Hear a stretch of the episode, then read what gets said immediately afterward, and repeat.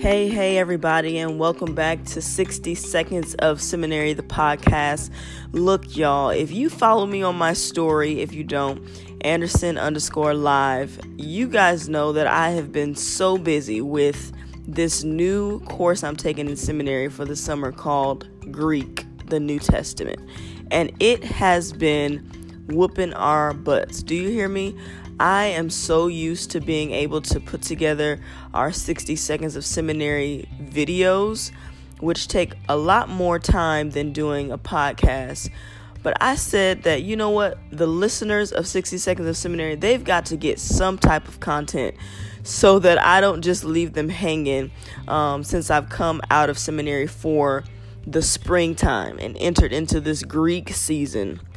But I wanted to share with you guys uh, what the Lord has placed on my heart, and I actually just ministered this particular from this particular subject this morning for a conference call that was in preparation for a ministry assignment that I have in Texas next weekend. And it came or comes from the topic of revival. You guys know I love revival, um, the topic of revival, but it's more so focused on the times that we are in. When you look on Instagram, when you scroll on social media, it's so easy just to dive into a world of the injustices, the police brutality, the discrimination. And sometimes we can get defeated and feel discouraged and just feel downright defenseless. Uh, so today we're going to come from a scripture that I believe is um, going to give us some prophetic insight for where we are in terms of how we can respond to what's happening in these United States. So let's dive in to 60 seconds of seminary.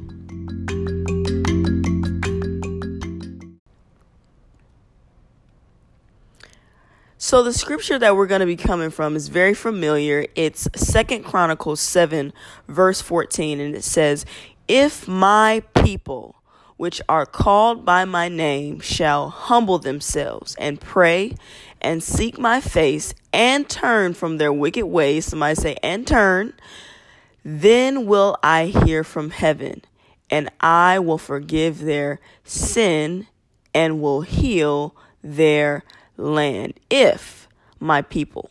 So this is a conditionary statement, meaning that we've got something we have to do on our part in order for the rest of this contract to be fulfilled. If my people. Okay. And so I believe this is a prophetic picture of what it's going to take for us to see the type of revival and transformation that our land needs, especially these United States. As I mentioned before, when you scroll through social media, when you just tune into the news, you can really get discouraged about some of the things that we see today. There are notable cases of police brutality where we've got uh, black men being gunned down in such heinous manners from by the police. We've also got injustices against uh, minorities. Thinking about the border wall and how there's been children that have died. I believe there's eight cases so far where eight children have died at the border under the patrol of the United States, under the care of the United States, and it is just sad. And it sometimes feels like you know you can feel hopeless like there is nothing or what can we do I'm so tired of creating hashtag pray for so and so, hashtag such and such.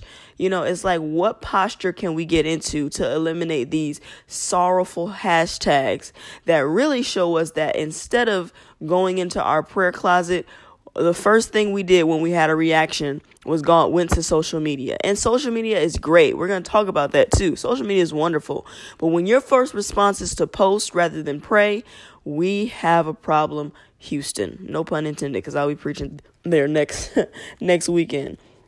But when I think about all of these heinous acts and the unearthing of wickedness and evil that is really beginning to uh, be exposed in the United States, that are really showing some of the things that were already under the surface, I also think about how we are seeing uh, the likeness of the opposite we are also beginning to see great movements, great uh, on the side of justice when it comes to things like women being silenced for years over their abuse. You look at movements like Mute R. Kelly or Me Too or even the Black Lives Matter movements where they are beginning to bring bring upon vengeance or even justice for the undue brutality, the undue discrimination, the undue violence that was uh, impressed upon these people groups, these uh, genders, and these specific, specific uh, people of color. And so, while there has been an emergence of, you know, just in, in a criminality, injustice, discrimination, we've also beginning to see a rise in these movements that have really vindicated some of these people. I know you guys have seen when they see us, and if you haven't, let me tell you, I had to force my husband through it because I feel that it is extremely important that as black men, we watch what has happened, what is happening, and the has the potential to happen to not just we ourselves, but our brothers. And so I think that it is a responsibility we have to to educate ourselves even when it is uncomfortable. So you think about when they see us and the uh, which talked about the case of the Central Park 5 and how now um, not only did they get a 42 million dollar settlement when it initially came out that they were innocent. But the folks, y'all, the people, Black Twitter, uh, uh, the people that are rallying around Black Lives Matter and other injustice, a cause for injustice, they uh, were allowed, where they were able to get him more money, get them more money than the forty-two million dollars that they initially were offered. Isn't that crazy? I think it was like 3.9 million. Don't go fact checking, but it was definitely over a couple million dollars more that they were able to get. There was also the the per, uh, the woman on the case, the prosecutor, she was she was forced to resign at Columbia Law as a professor because black law students there would not allow it. They were not having it. So what I'm saying is that we are also beginning to see great voices, great leaders, great uh, great gifts begin to rise up and take a stand against these huge acts that are seeming to really begin to bud themselves. And so I would like to suggest this part to you. What we see unfolding before our eyes in the natural, I believe it is a prophetic representation of what is taking place in the kingdom of God. What do I mean? There's a shift happening, y'all. There is a shift. There is a changing of the guards. There is something that is being shaken up. And we see it happening in the earth. It's also happening in the kingdom of God. I think about some of the emerging false teachings and doctrines that have been going around.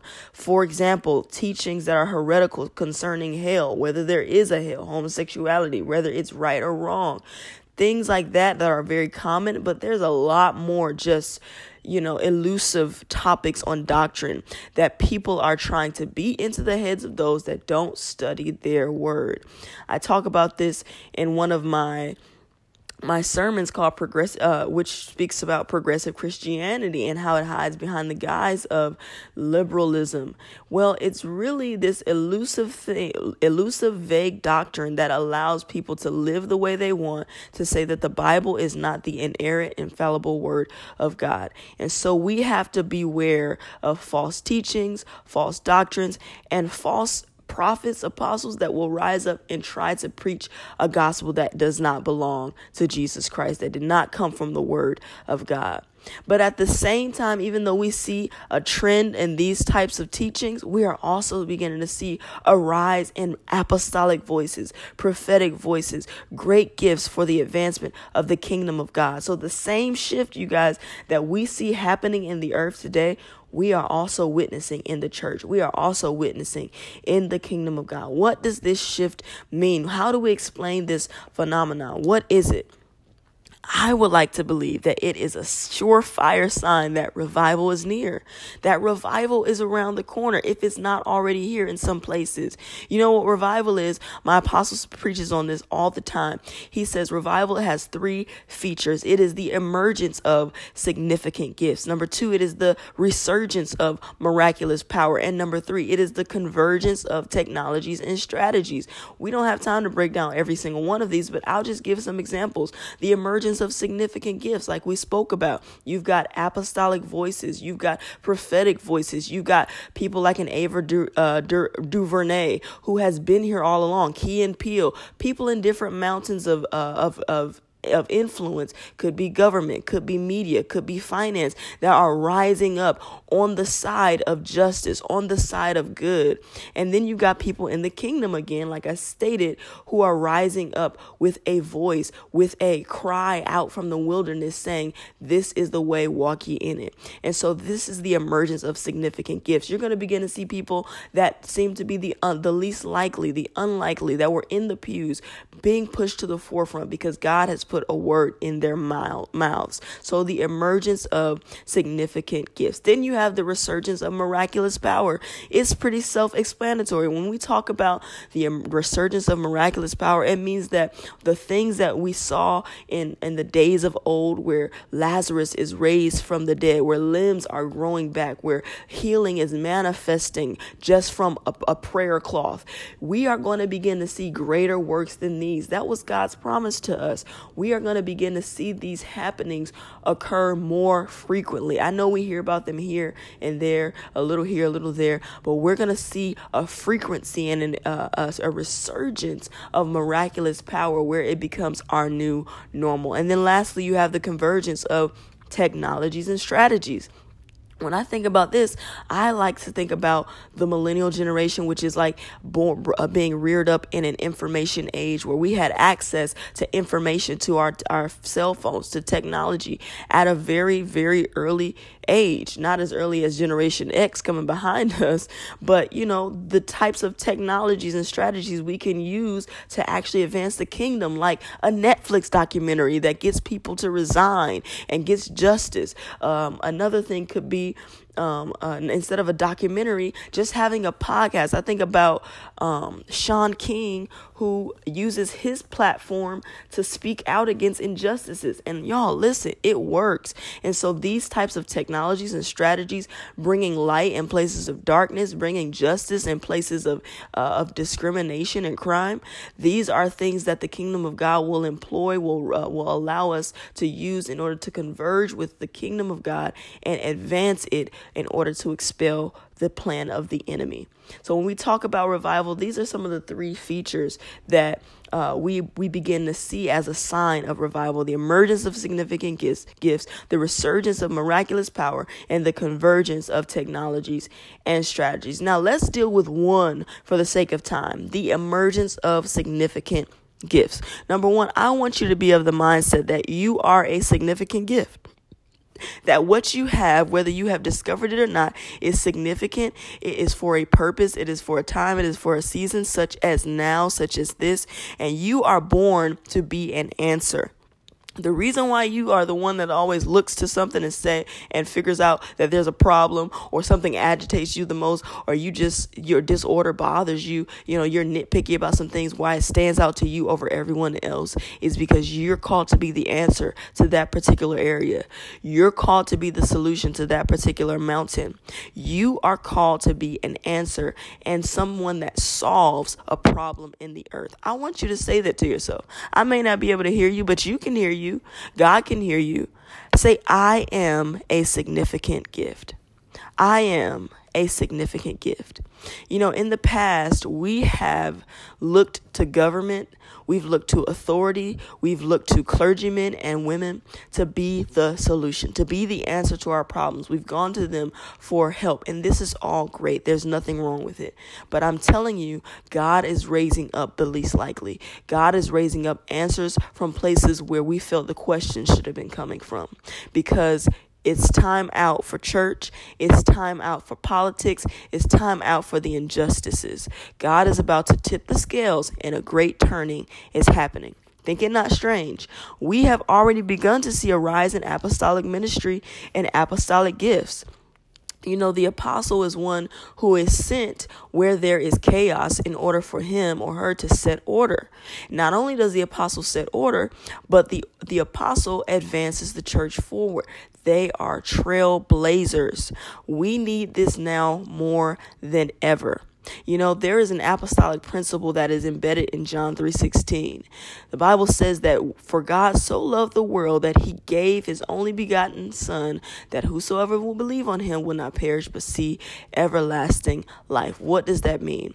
Whenever there is chaos and disorder, God loved the world, and because of the chaos and disorder that was set here, he sent his son. Sent means uh, the word apostolos, which means apostle. He sent his son. Jesus was on an apostolic mission. The church, the first church, apostolic call was its original design.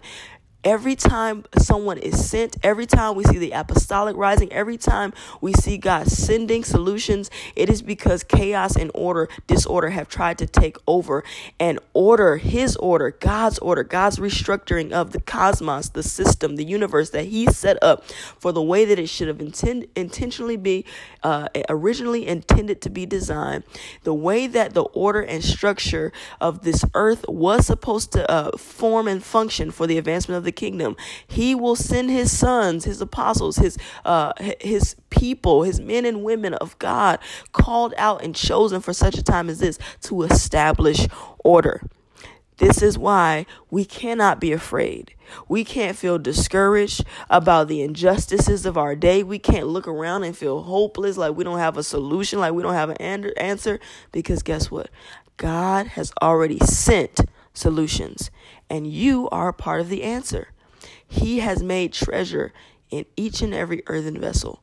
We just have to understand the mystery to unlock it and how to access it and wield it so that we can be the answer to a problem of our time. So, what role do we play in this shift that's about to take place? Well, the Bible says, let's go back to Second Chronicles 7 and 14. If my people, which are called by my name, shall humble themselves and pray and seek my face and turn from their wicked ways, then will I hear from heaven and will forgive their sin and will heal their land. Number one, we must turn. Somebody say turn. Turn. I can't say this enough. Turn is actually rooted in one of my favorite Greek words, metanoia, which means to repent. When we turn, we turn our mindset, we turn our heart posture, we turn our behavior, and it aligns with the perfect will of God, with what He originally designed and intended for us and for our lives. It is going to begin with a turning seeing healing in the land, seeing one of the greatest revivals that our, our uh, that our time is set for is going to require the foundation of repentance or metanoia turning. You know, my spiritual father often is quoted saying, when man turns, it's called repentance. You know, we turn, it's because we're turning from our wicked ways. It's because we're turning from our behaviors. We're turning away from the old and heading into a direction that is uh, that is new and that is in alignment with His kingdom. Then he says, when God turns, it's called revelation. We see this all throughout the Bible. Jesus, uh, or excuse me, God revealing himself in the beginning as uh, uh, uh the God who is Elohim, God who creates, uh, God revealing himself as Jehovah Jireh, the God who provides, God revealing himself as Jehovah Rapha, God healer. Whenever God begins to turn and show himself, a new side, a new revelation for us is revealed and released. So when God turns, it's called revelation. But I always like to add something to this equation and say that when both turn, when man and God turn, it's called revival. When we turn our hearts into a posture of repentance, when God begins to turn and show a new side, then we are, it, it is revealed to us another level of power like we could have never imagined. Because not only are our mindsets prepared to receive it, but our mindsets, our new heart posture is prepared to sustain it. So when both turn, it is called revival. So, how do we turn with the times? Because the times are certainly turning, whether we like it or not. A shift is happening, a changing of the guards, a passing of the baton, a releasing of the mantle. Times are turning. Turning with the times is going to require all of the Second Chronicles 7 and 14 principles humbling ourselves, praying, seeking the face of God, and turning from our wicked ways. These are the prerequisites, according to the scripture, in order for God to hear from heaven and heal the land. How long ago? How often? How frequently? How or how long was it ago when you decided, you know, I'm going to be intentional about humbling myself, being submitted, having someone that I I trust and I'm accountable to, having a covenant partner, being planted in the church? When was the last time you checked your heart posture and remained teachable? When was the last time that your prayer life was fluid, where you began to pray and seek the face of God early in the morning, like Abraham, or even uh, solidify your prayer watch, woken up between the three and six hour, woken up uh, before between the 12 and three hour? When was the last time you had a regimen of seeking out the face of God, even in worship, lifting your hands, soaking, allowing the Holy Spirit to come upon you afresh and renew your strength, being led and guided by Him into all truth? And when was the last time you led a life of turning? Paul said, I die daily, that in this flesh there is no good thing. We all must maintain a posture and heart of repentance, if not just for ourselves, on behalf of this nation, on behalf of these United States, on behalf of the administration, on behalf of the government, on behalf of our families, and surely on behalf of ourselves, because all have sinned and fallen short of the glory of God. So, as you prepare for your day, wherever you are listening to this, you could be on your way to work, you could be tuning in before you go to school, or you just chilling for the day. I want you to take on the burden, the mindset that a turning is happening, that a shift is happening, and that you will be a part of the solution that God brings in order to restore and heal the land and bring about revival. And guess what? As you turn your ear toward Him, as you turn your heart towards Him, you will never have to fear again the destruction of the day.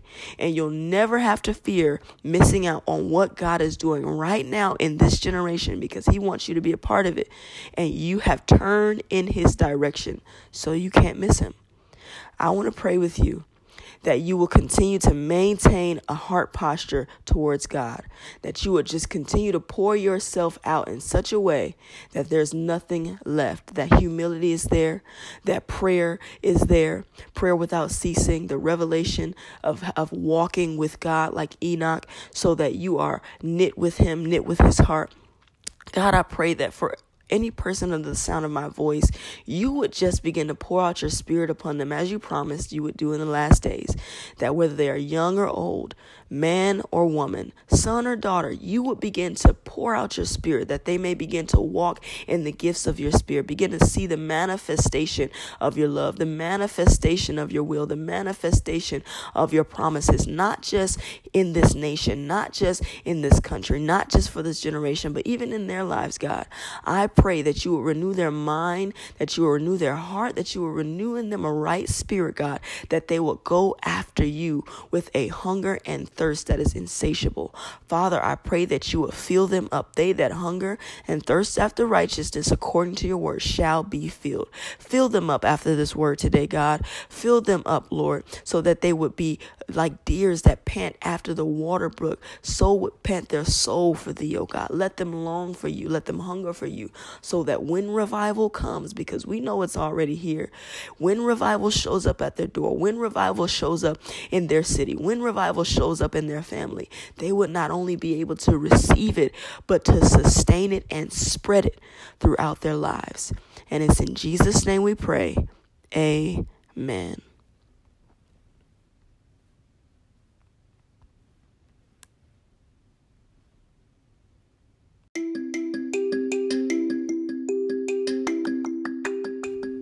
Thank you all so much for listening to this week's episode of 60 Seconds of Seminary, the podcast. You guys know I missed you dearly. And as always, I want you to be on the lookout for new content.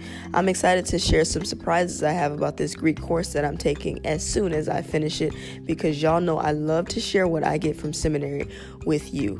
As always, make sure that you like, share, and subscribe this podcast with your friends, neighbors, family all of that good stuff so that we can keep it rolling. Until next time, hear you soon.